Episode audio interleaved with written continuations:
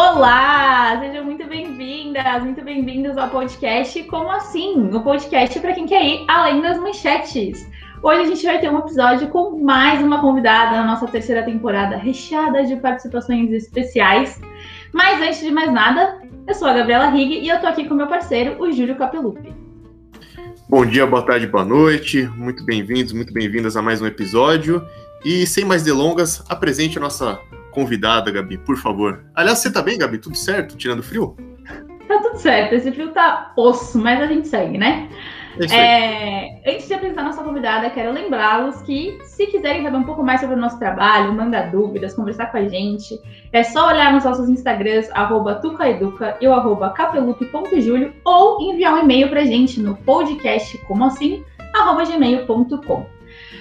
Dito tudo isso, vamos lá então para a gente discutir um pouquinho sobre mercado de trabalho. A gente está aqui hoje com a Mariana Craveiro, formada em comunicação social e que foi por muitos anos gerente de relacionamento no LinkedIn. Bem-vinda, Mari! Obrigada, Gabi. Obrigada, Júlio. Estou super, super empolgada de estar aqui. Espero contribuir bastante para essa conversa, que é um tema que eu particularmente adoro. Então, estou animada. Boa, então vamos lá, Mari, para a gente começar esse episódio que com certeza vai ser muito incrível. É, conta pra gente um pouquinho como é que foi essa experiência no LinkedIn para a gente contextualizar o pessoal aqui. Tá, bom, a minha experiência no LinkedIn começou em 2016. É, eu comecei como estágio, como estagiária lá, então trabalhei como estagiária de marketing e de operação de vendas. Uh, e aí eu fui conhecendo as pessoas, conhecendo as áreas. O LinkedIn é uma empresa que abre muito espaço para isso, né? Então, para você conhecer as áreas diferentes, então você pode ser de marketing e se interessar por venda, você pode ser de venda e se interessar por RH. E aí acabou sendo um pouco da minha história lá. É, depois de de trabalhar com marketing, eu fui para a área de vendas, onde eu fiquei por muitos anos trabalhando focada em, né, com prospecção de negócios, até que eu assumi uma carteira e virei gerente de relacionamento. Então, foi assim, além do meu papel como gerente de relacionamento para uma das soluções lá do LinkedIn, o LinkedIn também é uma empresa que acabou abrindo outras portas, né? E uma delas foi a porta para conversar sobre diversidade. Então, também fui líder do comitê de mulheres lá do LinkedIn para falar sobre pautas de equidade de gênero e coisas assim. Então foi uma trajetória bastante longa, então eu fiquei quase cinco anos lá e muito feliz. Pô, que legal. E como é que era essa, esse, esse trabalho de gerente de relacionamento? Que, que, como era assim sua rotina? Tá. É, bom, como gerente de relacionamento, a gente tinha uma função muito específica que é garantir que todos os clientes do LinkedIn, né, então das soluções corporativas do LinkedIn, tivessem um atendimento de qualidade e conseguissem aproveitar as soluções corporativas de fato, né? Então meu trabalho era basicamente conversar diariamente com o cliente para entender quais eram as estratégias, o que estava acontecendo, um trabalho de bastante contato direto com o, com o consumidor, né, do LinkedIn, seja consumidor de plataforma corporativa, solução de atendimento, de vendas e por aí vai. É muito, é muito legal ouvir você falando desse lado, porque nós somos meros usuários do LinkedIn que ficam lá rolando. Meros usuários, não, vocês são tudo. Vocês são tudo. então, esses, os usuários que ficam lá rolando a linha do, do LinkedIn, buscando as vagas, interagindo com as empresas e tudo mais. E a gente esquece que, pô, o LinkedIn tem outro lado, né? Tem um lado de, das empresas que estão ali em busca dos, dos candidatos e tudo mais. Então, é muito louco olhar esse outro lado da, da moeda, assim, sabe? É, é um outro lado, mas é, é engraçado isso, Gá, porque o LinkedIn, essa outra, esse outro lado da moeda só existe porque vocês existem, sabe? Então foi uma rede que foi se criando aqui no Brasil, então foi crescendo muito rápido. Quando eu entrei em 2016, eram 15 milhões de usuários, quando eu saí já eram 70 milhões de usuários. Então, é, é uma rede que cresceu muito e com isso, claro, as soluções corporativas, as soluções que andam junto, né, com a empresa. Mas não existe nada, não existiria nada se não fosse esse aumento de engajamento, as pessoas se conectando, as pessoas fazendo relacionamento. Então, essas duas iniciativas, elas caminham muito, muito juntas, assim, não existe nenhum outro caminho possível. Uhum. Aliás, Mari, não sei se é muito um assunto aqui devido para nossa conversa, mas muitas pessoas se perguntam como utilizar, né, essa ferramenta, o LinkedIn, para procurar, enfim, opções, oportunidades. Existe uma, uma receita do sucesso? Alguém. Porque muitas vezes as pessoas se questionam isso, né? Querem uma receita pronta do que fazer certinho, né? Como se tivesse uma cartilha. É, isso existe ou é, ou é num modo meio aleatório? Depende muito de quem você já conhece. Não sei se você poderia falar um pouco sobre isso aqui. Olha, é, existe sim uma cartilha, existem algumas cartilhas que várias pessoas fazem e criam, né? Então, se você procurar como usar bem o LinkedIn, você vai encontrar muitas e muitas, muitas, muitos conteúdos sobre o tema, porque de fato tem alguns passos de ferramenta que ajudam muito, né? Então, uma foto bem atualizada, uma manter os cargos sempre é, com uma descrição precisa do que você faz. Mas eu digo sempre que a melhor forma de você o, ser bom no LinkedIn, né? Então, conhecer novas pessoas, ser o primeiro a saber sobre novas oportunidades é usando, é entrando todo dia, é entendendo, é seguindo empresas que são do seu interesse profissional, do seu interesse, uh, né? acadêmico, corporativo, é, se conectando a pessoas que você já estudou, já trabalhou, conhece. Então, assim, você pode seguir todas as receitas. Se você entrar uma vez a cada seis meses, não vai fazer diferença. Você pode ter um perfil incrível, que está completinho, você foi lá, abriu um manual perfeito, mas você entra assim, nunca faz nada. Então é uma rede que ela também trabalha com base numa inteligência de dados, né, uma inteligência artificial, e ela vai, você tem que ir educando ela, né? Então, quais são seus gostos, suas afinidades, é, o quão ativo você está na rede. Você tem que mandar esses sinais sociais também. E para mim, essa é a grande sacada do sucesso no LinkedIn. Eu acho que essa sua breve explicação já ajuda muita gente, porque de fato, acredito que muitas pessoas fiquem lá meses sem entrar, né? Acho que isso é até alguma coisa recorrente, pelo que eu vejo conversando com outras pessoas. Então já fica aí essa dica de que não vai ajudar de nada, né? Então, é. É, não, e mesmo quem está, por exemplo, à procura de novos desafios, ou então querendo sair do lugar que está, às vezes não entra porque tem medo de ser visto ali, entrando no LinkedIn. Então, a gente, eu aconselho muito a desmistificar um pouco isso, quebrar essa barreira. LinkedIn é uma rede de relacionamento, não tem essa. Você pode estar procurando emprego, você pode estar super feliz onde você está, você pode ser um empreendedor, não tem, não, não existem mais essas barreiras, né? É uma rede que trabalha ativamente para quebrar todos esses muros. Então, eu super encorajo é, essa frequência. Bacana demais. É, aliás, mudando um pouco de assunto, você comentou agora há pouco, né, que participou ativamente de um comitê de diversidade, enfim, no LinkedIn, e acho importante a gente falar um pouco sobre esse assunto, porque, porque atualmente uh, muitas empresas estão se preocupando né, em preencher, preencher suas vagas com equidade, pensando nas questões de diversidade, porém, na prática, o conhecer pessoas, ter contatos, ainda parece ter um peso muito grande. Né? É, Para você, isso é, procede mesmo, tá certo, é assim que as coisas acabam funcionando, os contatos têm um peso maior do que a experiência. Como que funciona isso? Assim, eu acho que essa pergunta ela pode ser respondida de várias formas, né? Porque sem querer relativizar demais, mas depende muito da empresa, depende muito de algumas vagas específicas. É claro que relacionamento conta, mas eu acho que muito dessa, dessa questão que você trouxe, né? As empresas esperam alguém de indicação, alguém que, enfim, conheça alguém dentro da empresa. Isso também vai muito ao encontro do que a gente estava falando, né? Então, uma empresa que se preocupa com diversidade, com equidade, com igualdade, é, que se preocupa com uma cultura corporativa inclusiva, ela precisa ter um cuidado ainda maior sobre quem entra na empresa, né? Então, assim, para não correr risco de qualquer comportamento racista ou não, não compatível com a, com a política da empresa, né? Com a cultura da empresa. Então, você acaba minimizando um pouco o risco e a chance de você acolher alguém que não está indo ao encontro do valor da sua empresa. E aí você pede uma indicação, você faz um contato. Então isso é comum e acontece, porque você sabe qual é a cultura da empresa, a pessoa que trabalha lá também sabe, e assim ela vai conseguir indicar pessoas, né? Poxa, essa pessoa tem tudo a ver, essa pessoa já tem, né, essa, essa iniciativa, aquela iniciativa. Agora, é, uma outra conversa é sobre limitar, né? Então, um processo seletivo ser limitado a só pessoas que se conhecem, só pessoas que são indicadas. E aí, aí eu acho que é um, um outro ponto, sabe? Então, eu entendo um pouco do porquê isso é importante, especialmente para empresas que se preocupam tanto com isso. Mas toda vez que a gente limita qualquer iniciativa, a gente sabe que a gente perde a chance de conhecer talentos, de conhecer pessoas, de, enfim, se abrir para outras oportunidades, né? Não sei se respondi muito bem sua pergunta. Lógico, lógico, claro que sim. Não, respondeu. A, a gente até quando estava conversando sobre a construção dos temas para esse para essa temporada, é, a gente conversou muito sobre essa questão do mercado de trabalho, de indicação e tudo mais.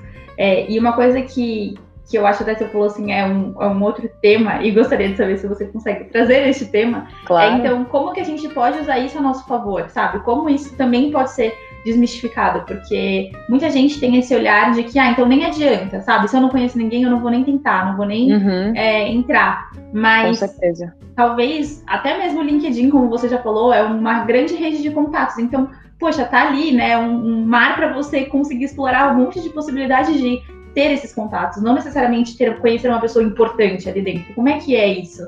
Com certeza. E eu acho legal, guys, que você falou, porque o que, que acontece? Quando você pensa no mercado de trabalho dos nossos pais, dos nossos avós, era exatamente isso, né? Ou você conhecia o dono da empresa, ou você tinha um primo que era amigo do diretor, era uma coisa muito fechada. E se você não conhecia, você estava preso numa caixinha engessada e você não conseguia dar um passo à frente. Verdade, de acordo. Essa, esse realmente é um, é um retrato preciso do que é o mercado de trabalho de décadas atrás. Hoje em dia, se você não conhece diretamente alguém, você sabe exatamente como localizar essa pessoa, que, na minha opinião, é através do LinkedIn, ou então através das redes sociais, através das notícias, através de tudo que, é, né, tudo que toca o meio corporativo. Você tem, entre aspas, livre acesso para mandar uma mensagem para qualquer pessoa dentro do LinkedIn. Né? Você tem uma chance de você se posicionar, de você contar a sua história, de você ter controle da sua narrativa profissional dentro do LinkedIn ou dentro de uma rede corporativa, e assim ampliando a sua rede de relacionamentos. Então, antes era muito mais difícil chegar no gerente de marketing de uma multinacional, antes era impossível chegar no presidente de uma empresa da indústria agrícola. Sim, existem alguns caminhos que ainda são mais difíceis que outros, sim, mas se você tem uma marca profissional super sólida dentro do LinkedIn, se você sabe contar sua história, se você tem um pouquinho de, de audacidade de até de pau mesmo, né? Iniciativa, mandar mensagem, ver quem que você conhece que pode te apresentar para alguém que conheça. Então, assim, esses caminhos eles são expostos e estão disponíveis. Então, eu entendo, acho que ainda tem muita gente privilegiada numa perspectiva de contato, de relacionamento, mas eu acho sim que esse universo está se democratizando e está permitindo que outras pessoas conheçam pessoas e façam conexões e façam relacionamentos. Será que, é, enfim, todo esse espectro que você está falando, que envolve o LinkedIn, toda essa rede, ela só diz respeito ao mundo corporativo? Porque eu converso muito com a Gabs, inclusive, sobre isso, né, sendo professor trabalhando na área né, de educação, mas também de pesquisa, me parece muito, né, vendo pelos colegas, enfim, que esse mercado né, de escolas, ele é extremamente restrito e, formado por panelas de fato. Né? Se você não tem indicação, é, não adianta nada você enviar currículo. Então, a dúvida seria um pouco nesse sentido, né? É só no mundo corporativo, quando a gente está falando dessas redes que podem facilitar o acesso a algumas oportunidades dentro do mercado de trabalho? É claro, existem segmentos, existem alguns nichos que não tem como dizer que ai, são igualmente ativos e populosos dentro do LinkedIn ou dentro da digitalizados, né? Então, a gente sabe, né, existe isso, é claro, então tem que ter um olhar diferenciado também para alguns nichos, alguns grupos. Mas eu também comentei que desde que eu entrei no LinkedIn, a gente está tentando desmistificar, né? Quebrar algumas barreiras, trazer as pessoas para perto. E um desses grupos, por exemplo, é o grupo acadêmico, né? Então são as pessoas que têm uma conexão mais íntima com a academia e são mais voltadas para outros espaços, né? Então, lattes da vida, enfim, estão é, ali ativamente em outros lugares é, o convite está sempre feito. E eu tenho percebido cada vez mais esse movimento, tanto por experiência pessoal, né? Eu, assim, é, quando eu fazia faculdade, eu lembro de professores mencionarem já o LinkedIn, eu lembro de ter essa conversa cada vez mais ampliada dentro da faculdade, e era uma universidade pública, que também a gente já vê que tem um distanciamento, às vezes, né, do digital, tem uma tendência do conservadorismo. Então, assim, sim, é claro, a gente sabe que alguns grupos vão estar menos presentes nesses espaços digitais, mas a tendência e o que a gente observa é que existe uma crescente. E aí, cabe à pessoa que está ali enfrentando esse desafio e tendo dificuldade de dar espaço, também ser um pouco pioneira, né? Também ser um pouco pioneira e ou fazer um mapeamento estratégico de pessoas relevantes, né? Na perspectiva do que é relevante para essa pessoa. Fazer a conexão, mandar uma mensagem, ou então proativamente criar um perfil, fazer um perfil, publicar dentro do LinkedIn ou de qualquer outro lugar então, assim, a gente conta muito com essas pessoas, né? A gente, LinkedIn, conta-se muito com essas pessoas que são pioneiras nesse segmento delas, né? Então, ah, se você hoje está no espaço acadêmico, você tem dificuldade de se conectar, ou se você não consegue falar sobre seu portfólio ou sobre suas produções científicas, por que não ser o primeiro, né? Então, no seu grupo de amigos, no seu grupo de contatos. E, na verdade, assim, eu acho bem difícil que você, de fato, seja o primeiro, porque é realmente algo que tem crescido bastante dentro do LinkedIn. Muito bem. É, resgatando aqui uma coisa que você falou agora há pouco sobre as gerações, sobre a diferença né, da época dos nossos pais e tudo mais. É, queria puxar um pouquinho, então, em relação à nossa geração, que também está bem alta essa discussão aí em outras redes, né?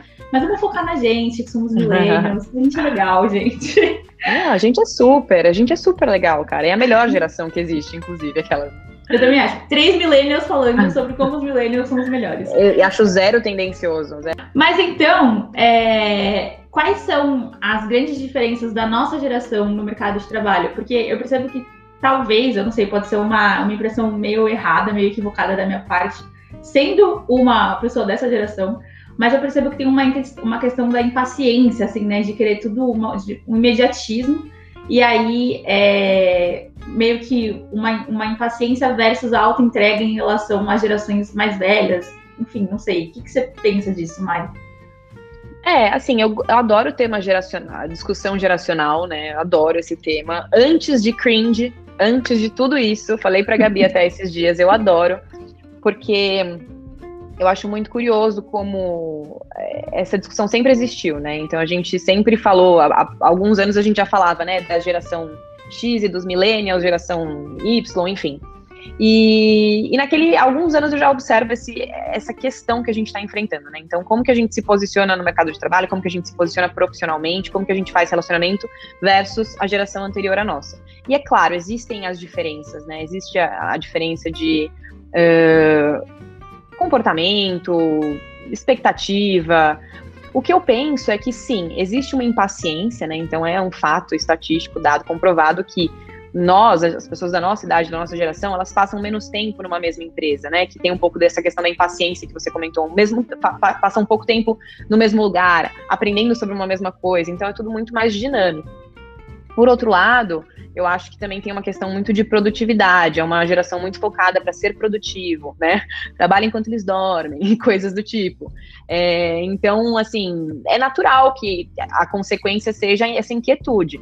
O que eu acho que tem de positivo é muito essa visão, de fato, pro que há de novo, né? Então é uma, uma iniciativa de dono, uma coisa, um espírito de liderança muito forte, uma coragem mesmo, né? Então de, como a gente estava dizendo, de fazer relacionamento, de a geração que fez o LinkedIn acontecer foi a nossa, né? Essa coisa de ir lá e dar a cara a tapa e fazer, e se posicionar e não ter medo de errar. É uma geração que tem se posicionado dessa forma, de uma forma bastante corajosa dentro do mercado de trabalho. E aí, também essa geração, millennials, né, a nossa geração, a gente está vivendo uma coisa muito louca, que é acho que nunca antes a gente coexistiu tanto no mesmo espaço as gerações, né? Então, basicamente todo mundo coexiste num universo que é a internet. E nem assim, isso não acontecia antes. Agora, com a pandemia, com o que a gente está vivendo, a gente não tem escolha, né? Então a gente tem que coexistir sim com a geração Z, com a X, com a Y, porque é lá, é lá que a gente se comunica, é lá que a gente faz relacionamento, é lá que a gente uh, conta a nossa história corporativa profissional, é lá que a gente faz amigos, e ninguém tá saindo de casa, assim, né? Via de regra. Então, eu acho que isso que é curioso e que torna tudo um pouquinho mais emocionante, assim, as emoções à flor da pele. É só uma, uma coisa que eu converso muito com a Gabi aqui, queria saber o que, que você acha. É, a nossa geração, ela de fato é mais produtiva na prática, porque pelo que eu observo, né, de todos os meus amigos, até considerando os mais bem-sucedidos, são pessoas extremamente pragmáticas que fazem o que precisa ser feito muito bem e estão subindo de uma forma absurda. E muita gente é, é, de fato, ele faz mil coisas, mas no final das contas parece que não, não progride, enfim. Será que de fato a nossa a geração como um todo ela é produtiva ou ela se diz e se pretende produtiva na forma de organizar planejamentos e tal? Eu não sei, eu fico com essa dúvida na cabeça. Não sei o que, que você acha, Mari. É uma provocação interessante, né? Porque eu acho que produzir, o que eu entendo de produ que é produtividade, né? Quando você consegue fazer mais com menos tempo. E aí você pega o tempo que sobra e faz mais, né? É, é a cabeça é essa. Então, assim, é um ciclo que você fica correndo atrás do próprio rabo. Então, quando a gente começa a trazer alguns parâmetros e balizar um pouco a perspectiva de saúde mental, bem-estar, de dedicação ao outro, sustentabilidade, colaboração, enfim, todas as outras esferas que também são, são fundamentais para que a gente seja um ser humano legal, né? Para que a gente esteja bem. é, a gente começa a questionar a produtividade, né? A gente está produzindo o quê, para quem, para quem, é, o que, que a gente faz com o tempo que sobra. É, é, às vezes fica difícil de entender essa cadeia de produção de fato, né? Então, assim, parabéns, você, você produziu mais, você é mais produtivo, mas o que, que isso significa no fim das contas, né? O que, que você aprendeu com a situação? Então, acho que é uma pergunta meio que sem resposta. Na perspectiva do, literal, que é ser produtivo, então o que, que se entende de produtividade, eu acho que a gente vai super bem. Né, a gente encara numa boa esse desafio, vai lá, faz. Eu, pelo menos, tenho vários amigos workaholics que adoram trabalhar muito, muito, muito, fazer mais, mais e mais. Muitas vezes eu me vejo nessa situação, mas quando você começa a problematizar um pouco, você vê, puxa, e aí, né? O que, está acontecendo ali no fim, do, no fim da linha? Eu, e eu acho que tem uma outra questão da nossa geração também, que é meio que ficar nessa ambivalência entre os dois, esses dois, essas duas esferas. Então, o que é super produtivo, o que fica correndo atrás do rabo e que uma hora percebe o quanto isso é pouco saudável, e o que faz o que precisa ser feito e tá subindo super rápido, mas chega no momento de se questionar: será que eu gostaria de estar fazendo o que precisa ser feito? Ou será que eu gostaria de estar fazendo uma outra coisa que demanda abrir mão de outras? E que eu também acho que tem muito a ver mais com a nossa geração de desse que muitas pessoas julgam imediatismo e que às vezes é mesmo imediatismo, mas que muitas vezes também é a busca do é, experiências e não do acúmulo, né? Não trabalhar uhum. para acumular, mas a trabalhar para experienciar o que eu estou afim de experienciar neste momento. Sim. Então... É, mais o, o, ser, né? A busca do ser e não do ter, né? Uhum. Sempre assim. Eu acho que é uma geração bastante pautada nisso, mas que vem com uma inquietação muito grande, né? Então você faz, faz, faz, quando você chega e você fala, putz, eu não sei, eu conto assim, é incontável a quantidade de pessoas que eu conheço que fizeram, fizeram, fizeram mercado financeiro, multinacional, chegaram no topo, entre aspas, né? Do que eles consideravam topo, olharam pra trás e falaram assim, meu, não quero mais, e vai para uma comunidade na praia fazer viver de artesanato e vai e cria uma startup de sustentabilidade e vai e passa a se dedicar para uma ONG. E aí, quando tá nesse lugar de, puxa, que legal, me encontrei no meu propósito, começa a ser pressionado e às vezes migra de volta porque precisa ganhar dinheiro, porque precisa voltar. Então, assim, é uma montanha russa, porque a gente realmente tem um conflito interno, né, entre o ser e o ter, né? Mas assim, é, e que faz sentido, porque é a sociedade que a gente vive. Não ter também é muito difícil, né? Sim. E, e, eu acho que no final das contas, a melhor forma talvez de encarar tudo isso é entender que essa é a nossa realidade. Então que a gente, que se a gente está vivendo na montanha russa, então vai seguindo na montanha russa, sabe? Se agora faz sentido você estar de volta a esse mundo corporativo, ao lugar em que você vai focar mais no ter, entre aspas, é, então, ok, faça isso. Mas se agora você está num momento de que você vai conseguir se dedicar a uma ONG, que você vai conseguir fazer uma coisa mais voltada para o sustentável, ótimo, sabe? E eu acho Sim. que também talvez seja um, uma grande virada de chave da nossa geração questionar isso para chegar a isso. Eu acho que a grande diferença é que a geração anterior à nossa não tinha esse livre arbítrio, né? Essa é uma grande diferença geracional, né? Se você contar essa história, ah, se você quiser, você vai lá e pode mudar. Que legal, né? Parece tão natural pra gente, né? Pô, é isso, vai lá e faz, vai lá e você pode. É uma sociedade que de fato acolhe a mudança, que de fato permite, encoraja. Você tem vários exemplos que, você, que te inspiram, que te ensinam. E isso é muito diferente. Então, uhum. a geração anterior não tinha essa possibilidade. Isso não era uma possibilidade. Então, esse livre-arbítrio é um elemento que muda tudo, né? Uhum. Poder fazer diferente. Uhum. Nossa, total. Não tinha ligado nisso. Eu acredito que, assim, você falou muito de inspirações, né, modelos que você vê. Acho que as, as redes sociais contribuem muito nesse sentido, positivo e negativamente.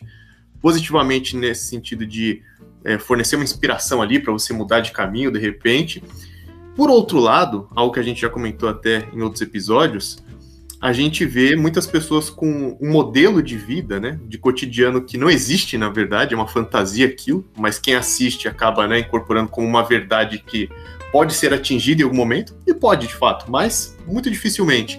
E acabam mirando, né, num, é, num caminho que muitas vezes sequer existe, é uma ficção, né, ah, eu quero atingir tal lugar, mas você não passou nem do, do degrau 1, entendeu? E aí ficam nessa busca constante, né, por uma felicidade material que, na prática, é, muitas vezes é fictícia, né? Acho que é um problema muito grande. Até, aliás, o Gabi, o momento tava demorando, né? Momento pedante do episódio, né? Momento pedante do episódio sempre tem aí, deveria virar um quadro, né? Para eu ser xingado aí depois. Olha só, né? acadêmico fica citando livros de modo, né? Não contribui nada. Mas é o que anomia, é, chega quase num estado de anomia social, que é o que o Durkheim falava, que você não vê mais sentido nenhum. Se atingiu tal lugar, você fala, ah, mas e agora? O que, que eu vou buscar? Aí você busca outra coisa. Ah, legal, mas Pô, o cara comprou um BMW, não, mas eu queria uma Ferrari. Então aí fica nessa busca eterna. Como chama isso? Anomia social? Anomia social, conceito Nossa, de anomia eu fui arremessada de volta para 2014, primeiro ano de faculdade. Eu não sabia, tá? Desculpa que eu não me preparei. O que, que eu posso citar aqui? Um Piaget, um negocinho desse? Opa! Manda ver, tá liberado. Desculpa, não vem pronta, Gabi. Assim, da próxima vez eu trago o Bauman aqui no bolso. Mas mas continuando a minha social, adorei, aprendi algo novo hoje. Mas é eu isso. concordo. Eu acho que é isso mesmo, assim, essa a inquietude, né? Somos uma sociedade cronicamente insatisfeita, né? A gente vive um mundo cronicamente insatisfeito. Então tá no nosso DNA é, aspirar mais, querer mais, buscar mais. E aí quando a gente chega nesse mais, nesse lugar, o mais, puxa.